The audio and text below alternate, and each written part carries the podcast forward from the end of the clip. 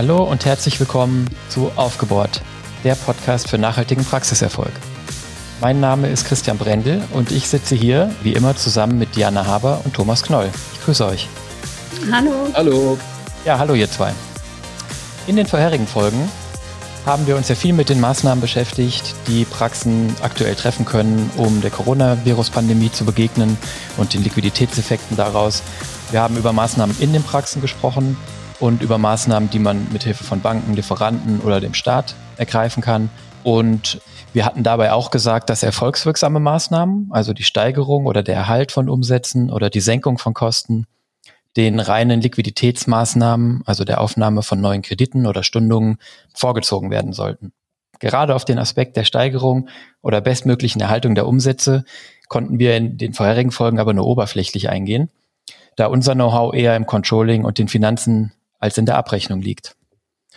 Heute soll es daher darum gehen, wie ihr in den aktuellen Zeiten eure Leistungsabrechnung bestmöglich aufstellen könnt, um möglichst vollständig und effizient abzurechnen. Wir haben daher heute erstmals einen Gast bei uns im Podcast und das ist die liebe Regina Kranz. Regina, ich grüße dich. Hallo, ja, lieben. Ich freue mich dabei zu sein.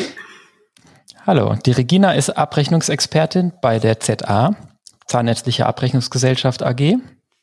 Seit vielen Jahren in der Beratung von Praxen tätig, wenn es um die korrekte und vollständige Dokumentation, Leistungserfassung und Abrechnung geht und ja, wir kennen die Regina über unsere Zusammenarbeit mit der ZA, über gemeinsame Seminare und Kongresse schon sehr gut. Das ist auch der Grund, warum wir uns hier duzen.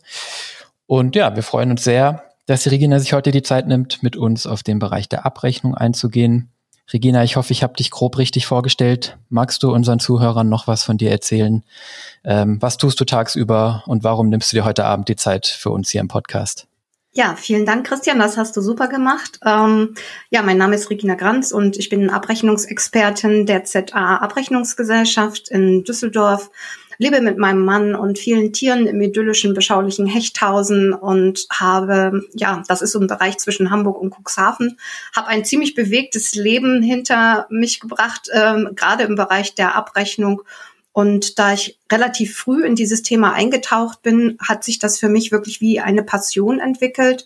Und für mich ist das eher eine Berufung als ein Beruf in Abrechnung zu lehren und unterwegs zu sein. Und durch meinen jahrelangen Kontakt zu Dr. Peter Esser, unser GOZ-Experte der ZA, mein Lehrvater und mein riesiges Vorbild bin ich dann 2014 zur ZA gekommen und habe dort jetzt ganz viele Stationen hinter mich gebracht, wie Regionalvertriebsleitung in der AG, Geschäftsstellenleitung der ZA Nord in der EG, wo wir Abrechnungsfeuerwehr und auch äh, Dauerabrechnung anbieten und letztendlich bin ich jetzt Anfang diesen Jahres im Bereich des Fortbildungswesens gelandet und gebe mein Wissen weiter und hoffe, dass ich damit vielen Praxen helfen kann, was ja in der aktuellen Zeit ganz, ganz wichtig ist. Wunderbar. Vielen Dank. Vielleicht bevor wir an der Stelle ins Thema einsteigen, hat sich in den letzten Wochen ja bewährt. Kurzer Check. Wie geht's euch dreien und wie habt ihr die letzte Woche erlebt? Also mir persönlich geht's äh, aktuell sehr gut. Ich ähm, in, nehme die jetzige Zeit sehr positiv wahr. Ich habe zwar immer noch sehr viel zu tun, freue mich aber, dass die aktuellen Gespräche mit der Zahnärzteschaft ähm, sehr zukunftsorientiert sind und dass so der erste Schock jetzt ein bisschen überwunden ist. Ich habe das Gefühl, dass sich jetzt alle einigermaßen gut aufgestellt haben und man jetzt eben schon Gespräche führen kann, wie geht's denn eigentlich weiter in den nächsten Wochen, Monaten und im nächsten Jahr. Und darüber freue ich mich aktuell sehr. Insofern, äh, ja, geht's mir gut. Mir geht's auch gut. Ähm, ich fand es ähm, gut, dass äh, jetzt auch ein paar Lockerungen gibt. Ich glaube, wir haben letztes Mal schon mal drüber gesprochen. Machen mir nur ein bisschen Sorgen, äh, dass wir jetzt nicht alle zu locker werden. Ich glaube, wir müssen schon ein bisschen aufpassen äh, und vor allen Dingen die entsprechenden Maßnahmen auch alle beherzigen, damit wir nicht in irgendeine blöde zweite Welle kommen. Ähm, außerdem Heute hat's geregnet, wir brauchen Wasser, das ist super. Und jetzt kommt auch wieder die Sonne raus, also perfekt. Ich schaue hier gerade wieder aus meinem Fenster und ich habe gleich auch eine Frage an die Regina. Äh, wir haben es gleich, oder du hast es gerade schon angesprochen, ZA. Ähm, vielleicht kannst du da noch mal ein bisschen drauf eingehen, was ihr macht und äh, was waren die Herausforderungen mit der Krise bei euch, bei der ZA? Ja, also von Haus aus sind wir ähm, durchaus ein Factoring-Unternehmen, ähm, was aber in der Factoring-Welt wirklich eine Besonderheit darstellt, da wir in zwei geteilt sind, so kann man es sagen. Wir bestehen aus einem genossenschaftlichen Bereich und eben halt dem reinen Factoring-Bereich. Im genossenschaftlichen Bereich ist das sehr, sehr spannend, ähm, da dieser Bereich wirklich sich darum kümmert, von Zahnärzten für Zahnärzte. Hier sind meine Chefs auch sehr viel im zahnärztlichen Bereich unterwegs, teilweise selber Praxisinhaber, kennen also wirklich das tägliche Geschäft in der Praxis, sind auch in den Gremien sehr stark organisiert und ähm, im anderen Bereich sind wir halt wirklich eine Factoring-Gesellschaft, wo wir Rechnungen ankaufen für die Praxen und die dann entsprechend an die Patienten weitergeben und das klassische Factoring-Geschäft eben einfach an der Stelle.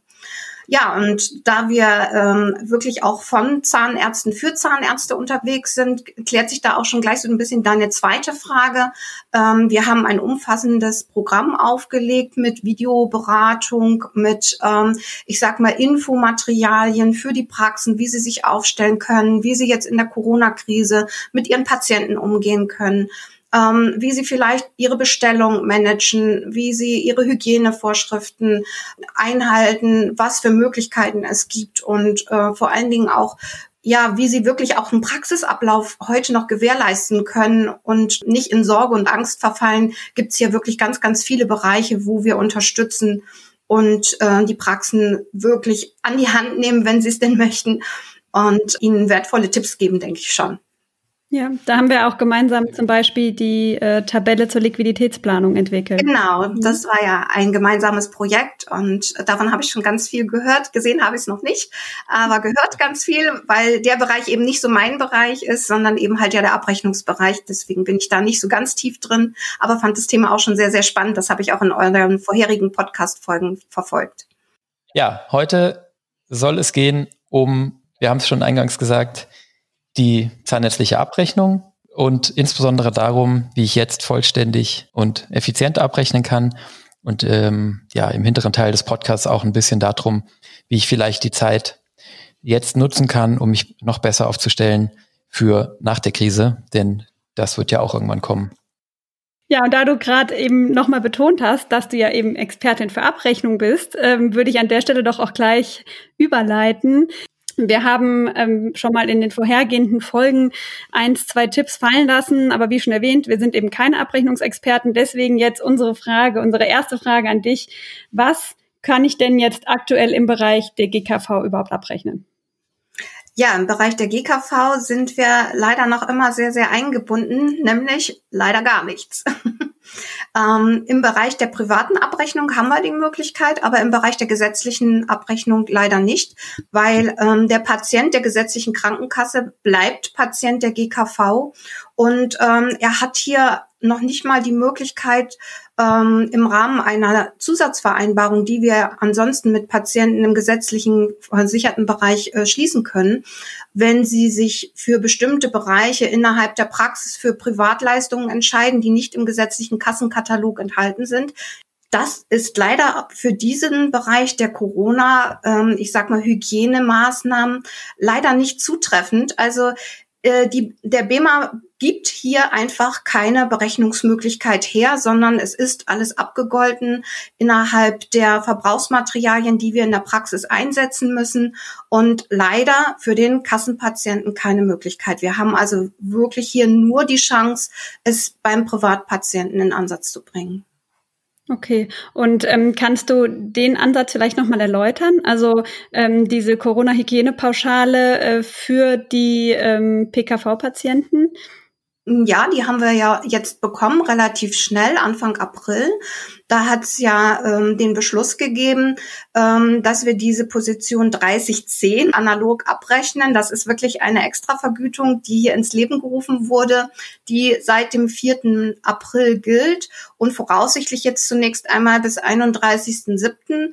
Und was danach passiert, muss man eben halt ähm, abwarten und wir schauen, ob es danach weitergeht oder ob es dann wieder vorbei ist mit diesem, mit dieser Abrechnungsmöglichkeit.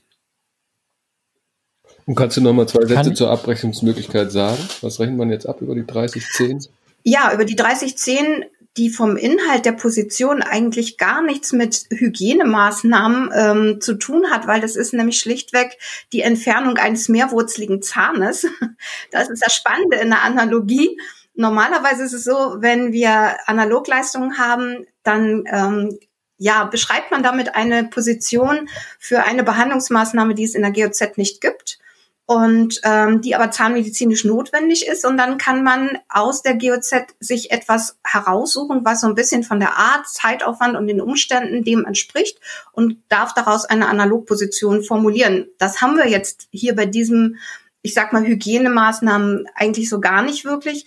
Warum genau diese Position gewählt worden ist, entzieht sich meiner Kenntnis. Wir haben sie jetzt einfach und ähm, sie wirft eben einfach auch noch einige Fragen auf. Wir haben oder ich habe mit Dr. Esser im Vorfeld zu dieser Podcast-Folge auch noch mal Rücksprache gehalten. Wir haben ein bisschen diskutiert.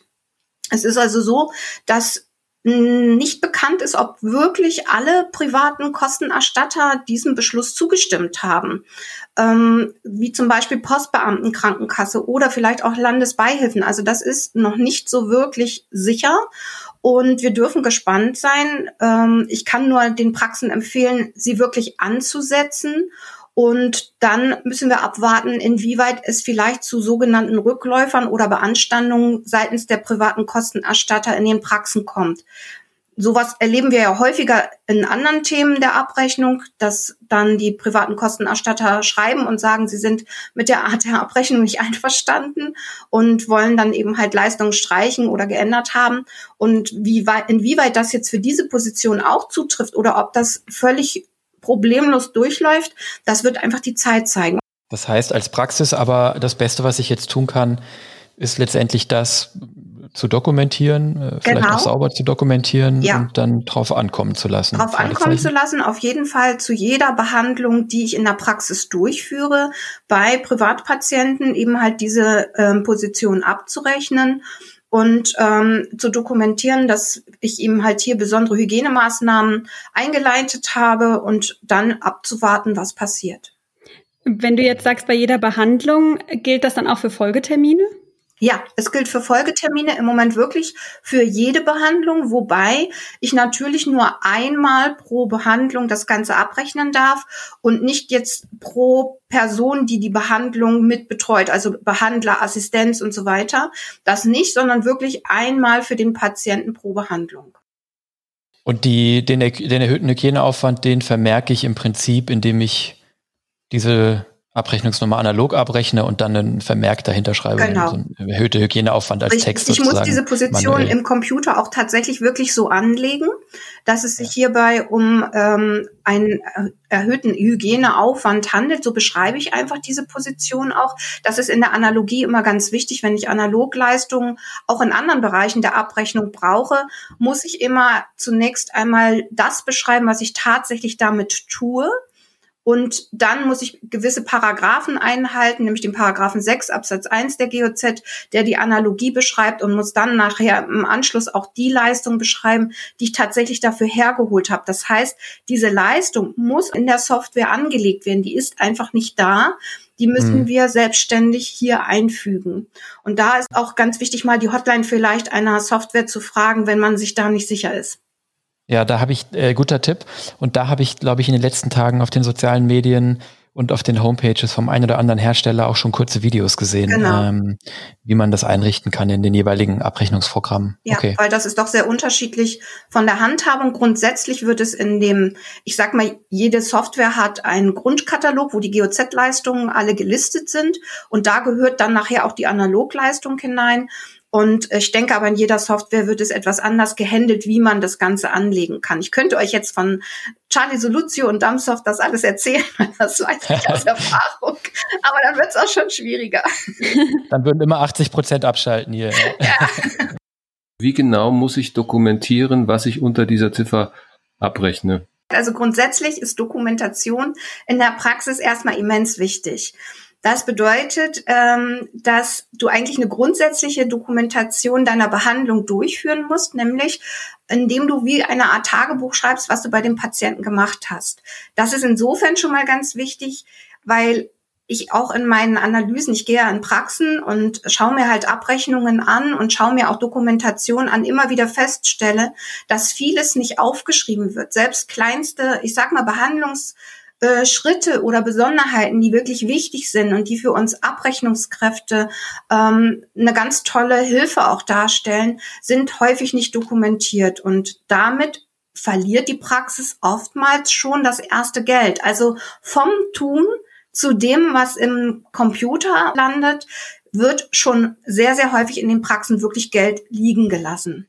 Zum anderen, das ist auch mal ganz wichtig, als Abrechnungsmitarbeiterin einfach zu wissen, wie sind die Abläufe in der Praxis? Wie arbeitet mein Behandler? Was gibt es für Besonderheiten? Und dann kann ich mir, kann ich diese Sachen einfach zusammenbringen. Und ich finde, das passiert heute leider sehr viel weniger und wir haben auch nicht mehr so die klassische Situation, aus der ich komme, ähm, nach dem Motto, ich habe assistiert am Behandlungsstuhl und habe dann später auch die Abrechnung gemacht.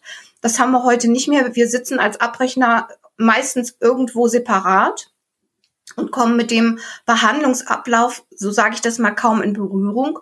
Und ähm, daher ist genaueste Dokumentation umso wichtiger. Hast du da eine Empfehlung, wie man das am ja, besten macht? Gerade da wir ja auch ähm, auf dem Weg der Digitalisierung sind, da ist es für mein Verständnis sehr, sehr wichtig, sogenannte, ich nenne das immer Checklisten oder rote Behandlungsfäden für das Qualitätsmanagement der Praxis zu erstellen und zwar zu jeder Behandlung, dass man sagt, so das ist unser Standard und dafür ein, ähm, eignet sich wirklich so diese Corona-Zeit unwahrscheinlich gut, wenn ich Lehrläufe in der Praxis habe, sich einfach mal hinzusetzen hm. und zu gucken, was für Standards habe ich denn in meinen Behandlungsabläufen. Und dann kann ich relativ einfach ähm, auf den Standard verweisen und dokumentieren nur noch das, wo ich abgewichen bin von dem, was ich normalerweise oder üblicherweise mache. Cool.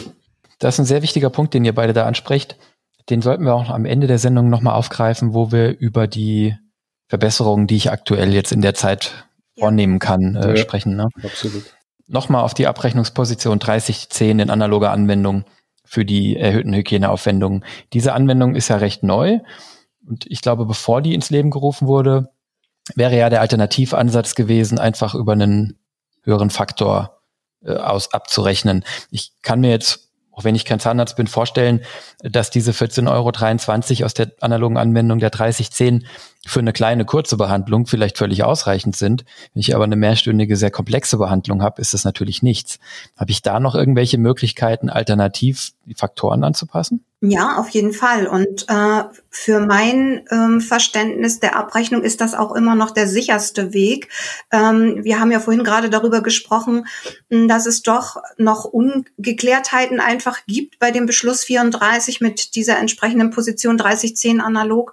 Und ähm, als ich so die ersten Videoberatungen durchgeführt habe für die ZA, war es wirklich auch immer die erste Frage, was mache ich denn jetzt? Es ist alles so wahnsinnig teuer geworden. Wie kann ich das irgendwie meinem Patienten ein Stück weit auch mit in Rechnung stellen? Und ähm, da kamen wir sehr, sehr schnell auf die ähm, wirklich auch Faktorerhöhung, wobei ich nicht in die Faktorerhöhung als Begründung reinschreiben darf, erhöhte Hygienemaßnahmen, sondern das kann ich nur kalkulatorisch ähm, mit einpreisen, indem ich sage, ich äh, setze meinen Faktor auf 3,5 und habe dann eine Begründung aus der Behandlung an sich selbst.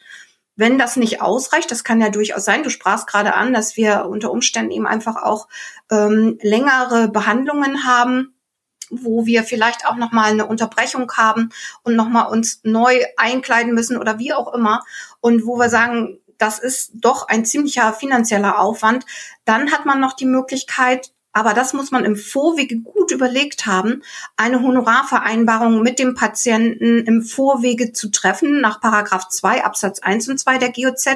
Ähm, da haben wir die Möglichkeit, tatsächlich einen höheren Faktor als 3,5-fach im Vorfeld einer Behandlung zu vereinbaren. Und das ist dann die maximale Grenze. Niedriger geht immer, höher geht nicht. Das ist wie eine Art Schutz für den Patienten, dass er weiß, so darüber haben wir gesprochen. Und ähm, bis dahin kann es gehen, aber darüber hinaus einfach nicht. Und was das Spannende ist, ich liebe Honorarvereinbarungen, ganz einfach aus dem Grund, ähm, das sind echte Totschlägerargumente gegenüber den PKV. Ähm, ganz einfach, weil hier eine Vereinbarung zwischen Patient und Behandler getroffen wurde, die wirklich nur dieses Rechtsverhältnis zwischen den beiden betrifft. Und die haben sich halt geeinigt. Und ähm, da kann die private kostenerstattende Stelle nicht so schnell zwischengrätschen oder ähm, traut sich auch nicht so wirklich, diesen Fall anzugreifen. Sie könnten dann im Zweifel nur noch sagen, lieber Patient, wir erstatten dir das nicht. Und ob sie das nun so durchführen, wage ich mal so ein bisschen zu äh, bezweifeln oder das machen sie vielleicht nicht ganz so schnell. Sonst kriegen wir immer diese, ich sag mal, schon auch ähm, schlimmen Briefe, wo es dann heißt, na ja, die Praxis ist nicht in der Lage, korrekt abzurechnen, die Begründung passt uns nicht, es ist nicht personenbezogen und so weiter und so fort. Ich könnte da tausend Beispiele nennen und das ist damit ausgeschaltet. Mm, elegant. Ja, das ist wirklich eine elegante Lösung. Und im Zuge der ja noch vielleicht ein paar bestehenden Unsicherheiten für diesen Beschluss wirklich die Lösung, die tatsächlich rechtlich einwandfrei ist. Mhm. mhm. Das ist ja auch, auch im Sinne der Patienten am Ende des Tages. Genau, ja. Du hattest in unserem Vorgespräch noch eine Entscheidung des Bundesgerichtshofs aus dem Jahr 2004 angedeutet, genau, wo es darum geht, Materialkostenabrechnung gesondert durchzuführen. Kannst ja. du uns dazu noch sagen, was es hier für eine Bewandtnis äh, im Zusammenhang mit der Coronavirus-Pandemie gibt? Mhm. Ähm, das ist ein Gerichtsurteil und zwar vom Bundesgerichtshof ähm, aus dem Jahre 2004. Dazu gibt's auch ein Aktenzeichen, was wir vielleicht dann im Nachspann mit nennen können. Ähm, hier ist Folgendes passiert, auch wenn wir jetzt mittlerweile eine neue GOZ haben seit 2012, in Anführungszeichen, ähm, gilt es aber nach wie vor immer noch. Hm, hier geht es darum, wenn ich eine Position zum 2,3-fachen Satz abrechne und Materialien einsetze, die 75 Prozent meiner Position schon quasi aufzehren, also dass eigentlich vom Honorar fast gar nichts mehr übrig bleibt, dann habe ich im Rahmen der Unzumutbarkeitsgrenze die Möglichkeit, Materialien, obwohl es die GOZ an der Stelle vielleicht gar nicht vorsieht, trotzdem abzurechnen und in Ansatz zu bringen. Ich mache das sehr, sehr häufig im Bereich auch der äh, Prophylaxe. Ähm, wenn Fluoridierungsmaßnahmen durchgeführt werden, da gibt's die GOZ-Ziffer 1020 zum Beispiel, die hat einen relativ niedrigen Honorarsatz und wenn die Prophylaxe-Damen sogenannte Spezialmaterialien verwenden, die in so Knickampullen sind und mit einmaligem Verbrauch wirklich auch verbraucht sind, man kann sie dann für keinen anderen Patienten mehr nutzen, wenn sie einmal begonnen sind für einen Patienten. Und die sind teilweise sehr, sehr teuer und ähm, zehren wirklich drei Viertel der Position, der Honorarposition auf. Dann kann ich, obwohl es vom Gesetzgeber der, oder von den Gesetzmäßigkeiten der GOZ nicht vorgesehen ist, diesen äh, Materialaufwand genau unter diesem Aspekt zur Abrechnung bringen. Und das ist eine ganz spannende Geschichte und ich denke, wenn man viele kleinere Behandlungen durchführt, dann sind die Kosten für das, was wir an Schutzkleidung und äh, sonstigen Hygienemaßnahmen haben, doch immens hoch, so dass hierüber auch mal nachzudenken ist, ob wir nicht wirklich an vielen Stellen zwei Drittel des Honorares schon alleine mit unseren Vorkehrungen verbrauchen und deswegen das ähm, Material wirklich in Ansatz bringen. Ja, Regina, das äh, waren jetzt schon sehr viele sehr nützliche Tipps. Kannst du uns vielleicht noch mal das ganz kurz zusammenfassen, ähm, was für Abrechnungsmöglichkeiten wir jetzt konkret haben? Ja, das sind eigentlich die, die ich euch jetzt schon genannt habe. Also diese drei Varianten habt ihr. Diese, die sicherste ist eigentlich die mit der Faktorgestaltung, mit der vorherigen, ich sag mal, Honorarvereinbarung. Ähm, dann muss man halt im Blick haben, wenn ich kleinere Behandlungen durchführe, wie ist mein Honorar, was ich daraus erwirtschafte, ähm, entgegengestellt zu dem, was ich an Hygienemaßnahmen ähm, durchführen muss, was da an Kosten entsteht. Da wäre dann die Geschichte mit der Unzumutbarkeitsgrenze und dem BGH-Urteil von 2004 ähm, zu beachten und letztendlich eben halt der Ansatz der 3010 analog. Nur ich muss mich entscheiden, was mache ich. Und ähm, diese drei Varianten macht es Sinn, im Kopf zu haben, wobei ich bei größeren Behandlungen weil es ja wichtig ist, wenn ich über 3,5-fach berechnen möchte und eine Honorarvereinbarung treffen will, das Ganze ja schon im Vorfeld gut durchdacht haben muss, damit ich das mit dem Patienten vorab geregelt habe, weil im Nachgang geht es nicht. Ich kann nicht im Nachgang sagen, meine Behandlung war jetzt besonders schwierig und jetzt möchte ich mal schnell den 5,5-fachen Faktor haben. Das funktioniert nicht. Also ich muss mir schon gerade bei größeren, ähm, ich sag mal, Behandlungen, die ich durchführen möchte in Corona-Zeiten, wo eben diese äh, Maßnahmen ja doch ähm, gelten und sie gelten ja in der Praxis eigentlich im Praxisalltag immer, aber vielleicht jetzt zu besonderen Formen und auch zu besonderen Einkaufspreisen, die wir haben, weil ähm, wir ja auch Engpässe haben und so weiter und so fort, muss ich mir vorher Gedanken machen, wie will ich das Ganze gestalten? Will ich über eine Honorarvereinbarung gehen? Dann muss ich es halt im Vorfeld mit dem Patienten klären. Die anderen beiden Maßnahmen mit der 3010 analog und auch der Unzumutbarkeitsgrenze kann ich auch durchaus im Nachgang noch für mich entscheiden. Ich habe jetzt noch, Regina, da musst du aber mal sagen, ob das, ähm, ob, ob du da was zu sagen kannst und ob das Sinn macht. Und zwar mh, hm, fiel mir gerade ein, wir haben in mehreren Folgen drüber gesprochen, dass die KZBV diese Standardvorgehensweisen rausgegeben hat. Und da steht ja auch drin, dass ich mich mit dem Patienten unter Umständen auch abstimmen soll, ob die Behandlung jetzt durchgeführt wird oder später. Wenn ich jetzt als Arzt mit dem telefoniere, ist das dann so eine, also von meinem Hausarzt kriege ich immer so äh, Beratung auch per Fernsprecher oder so ähnlich? Ja, genau. Ähm, das geht auf jeden Fall. Für den gesetzlich Versicherten haben wir da die E1 als Beratungsleistung.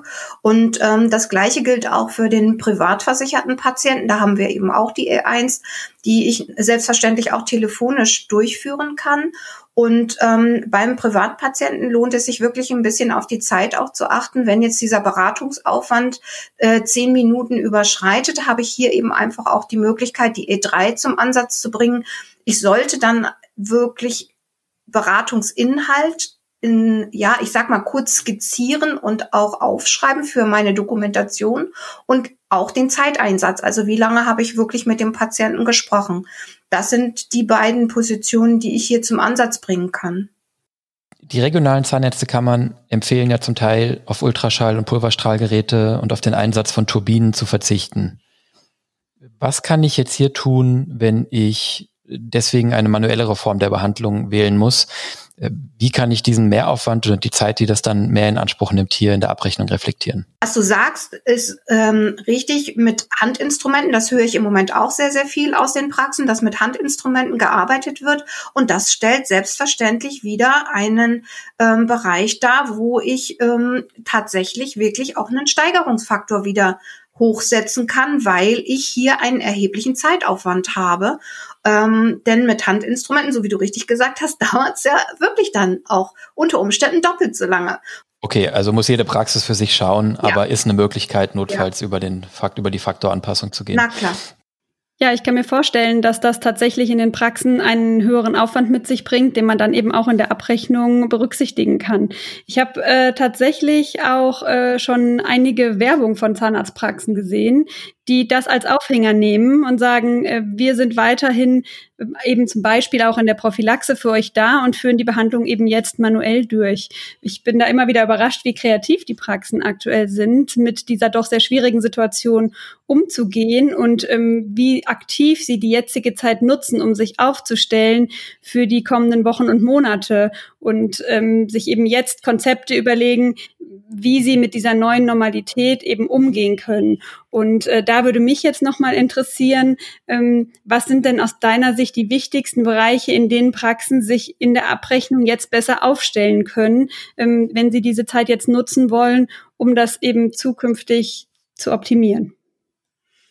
Ja, also von meiner Seite auf jeden Fall Dokumentation, ja, was ja ohnehin mein Lieblingsthema ist. Also wirklich die Dokumentation mal zu überprüfen und zu schauen, wo kann ich einfach besser werden, wo kann ich mir aber auch selber Erleichterungen schaffen, indem ich ähm, Dinge vorbereite und sage, das sind meine Standardabläufe, ähm, das wirklich auch mit dem gesamten Team mal durchzusprechen, auch dass alle wissen, wie sind denn die einzelnen Behandlungsabläufe. Wenn ich jetzt Inhouse-Schulungen mache, das heißt, ich schule ja auch häufig wirklich komplette Teams vom Behandler inklusive Abrechner und auch Assistenzen. Da ist das manchmal ganz spannend, dass ich dann erfahre, oh ja, mein Behandler benutzt aber schon seit einem halben Jahr das und das Material und ich in der Anmeldung habe überhaupt gar nicht die Information dazu. Ganz schlimm ist das immer, wenn irgendwelche Messen und Kongresse gewesen sind, wo die Behandler dann fröhlich geshoppt haben und mit irgendwelchen neuen Dingen in die Praxis kommen. Und irgendwann erfahre ich dann als Abrechner, wow, ja, wir haben schon eigentlich seit einem halben Jahr was völlig anderes am Stuhl.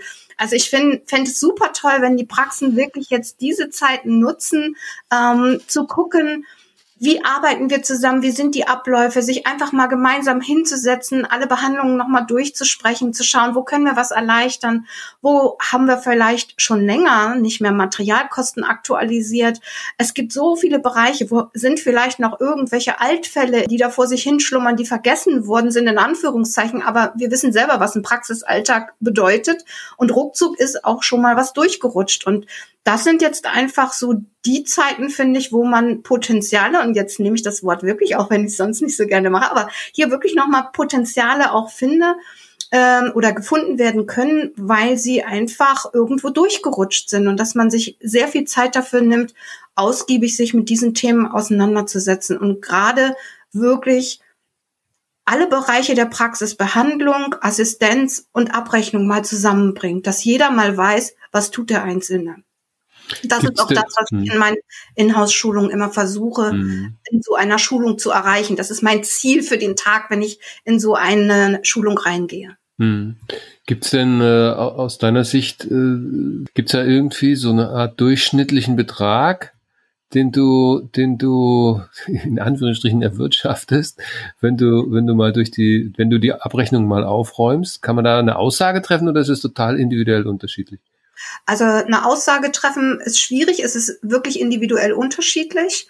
Mm, wobei wir nicht selten von 10 Euro bis auch sogar schon mal mehrere hundert und auch tausend Euro gefunden haben, ähm, die einfach schlichtweg dadurch, dass das Verständnis für die Behandlung nicht da war oder für die Art der Behandlung, die durchgeführt wurde, eine mangelnde Dokumentation dazu kam, wirklich nicht zur Abrechnung gelangt sind, ähm, weil als Abrechnungsmitarbeiterin das einfach nicht bekannt war. Und das ist das, wo wirklich am Ende des Tages, und ich sehe das für mich immer so auf so ein Jahresspektrum, viele, viele Euros wirklich verschenkt werden für Leistungen, die ich in der Praxis erbracht habe. Und das ist super ärgerlich. Also spielt das Thema Kommunikation zwischen dem Team da ja. eine ganz große Rolle auch, oder? Ja, ja. Kommunikation, Abläufe kennen, Materialeinsätze wissen und Dokumentation, das ist das A und O einer Praxis. Ja, zum Thema Kommunikation sei vielleicht auch noch unsere Folge mit der Nummer 008 ans Herz gelegt, wo wir über Kommunikation und Führung in der Praxis mit dem Team, aber auch gerade in, in diesen aktuellen Zeiten gesprochen haben. Und Regina, was du sagst, ist ja eigentlich ein Plädoyer, unabhängig davon, dass wir jetzt ähm, erhöhten Aufwand äh, in Abrechnung stellen sollten, nach den jetzt neu gegebenen Möglichkeiten, ist es ja eigentlich ein Plädoyer dafür zu sagen, sollte jetzt in der Praxis etwas mehr Zeit vorhanden sein, als es vielleicht in den letzten Monaten oder Jahren war, dann diese jetzt sinnvoll nutzen. Auch das Thema Dokumentation, das Thema vollständige Dokumentation und, und Erfassung der Leistungen mit dem Team durchsprechen Materialkosten vielleicht nochmal auf Vordermann bringen und die in Anführungszeichen Leichen in der Abrechnungssoftware vielleicht einmal auskehren, damit wir dann mit sauber aufgestellten Prozessen hoffentlich in sozusagen Phase 2 und in den weiteren Jahresverlauf gehen können und äh, ja, hoffentlich sehr, sehr viele Patienten wieder sehr bald in den Praxen behandeln können. Ja, Liebe Regina, ich glaube, wir sind jetzt am Schluss unserer heutigen Folge angekommen. Wir danken dir ganz herzlich, dass du dir die Zeit genommen hast und diese vielen sehr wertvollen Informationen ähm, uns heute mitgebracht hast.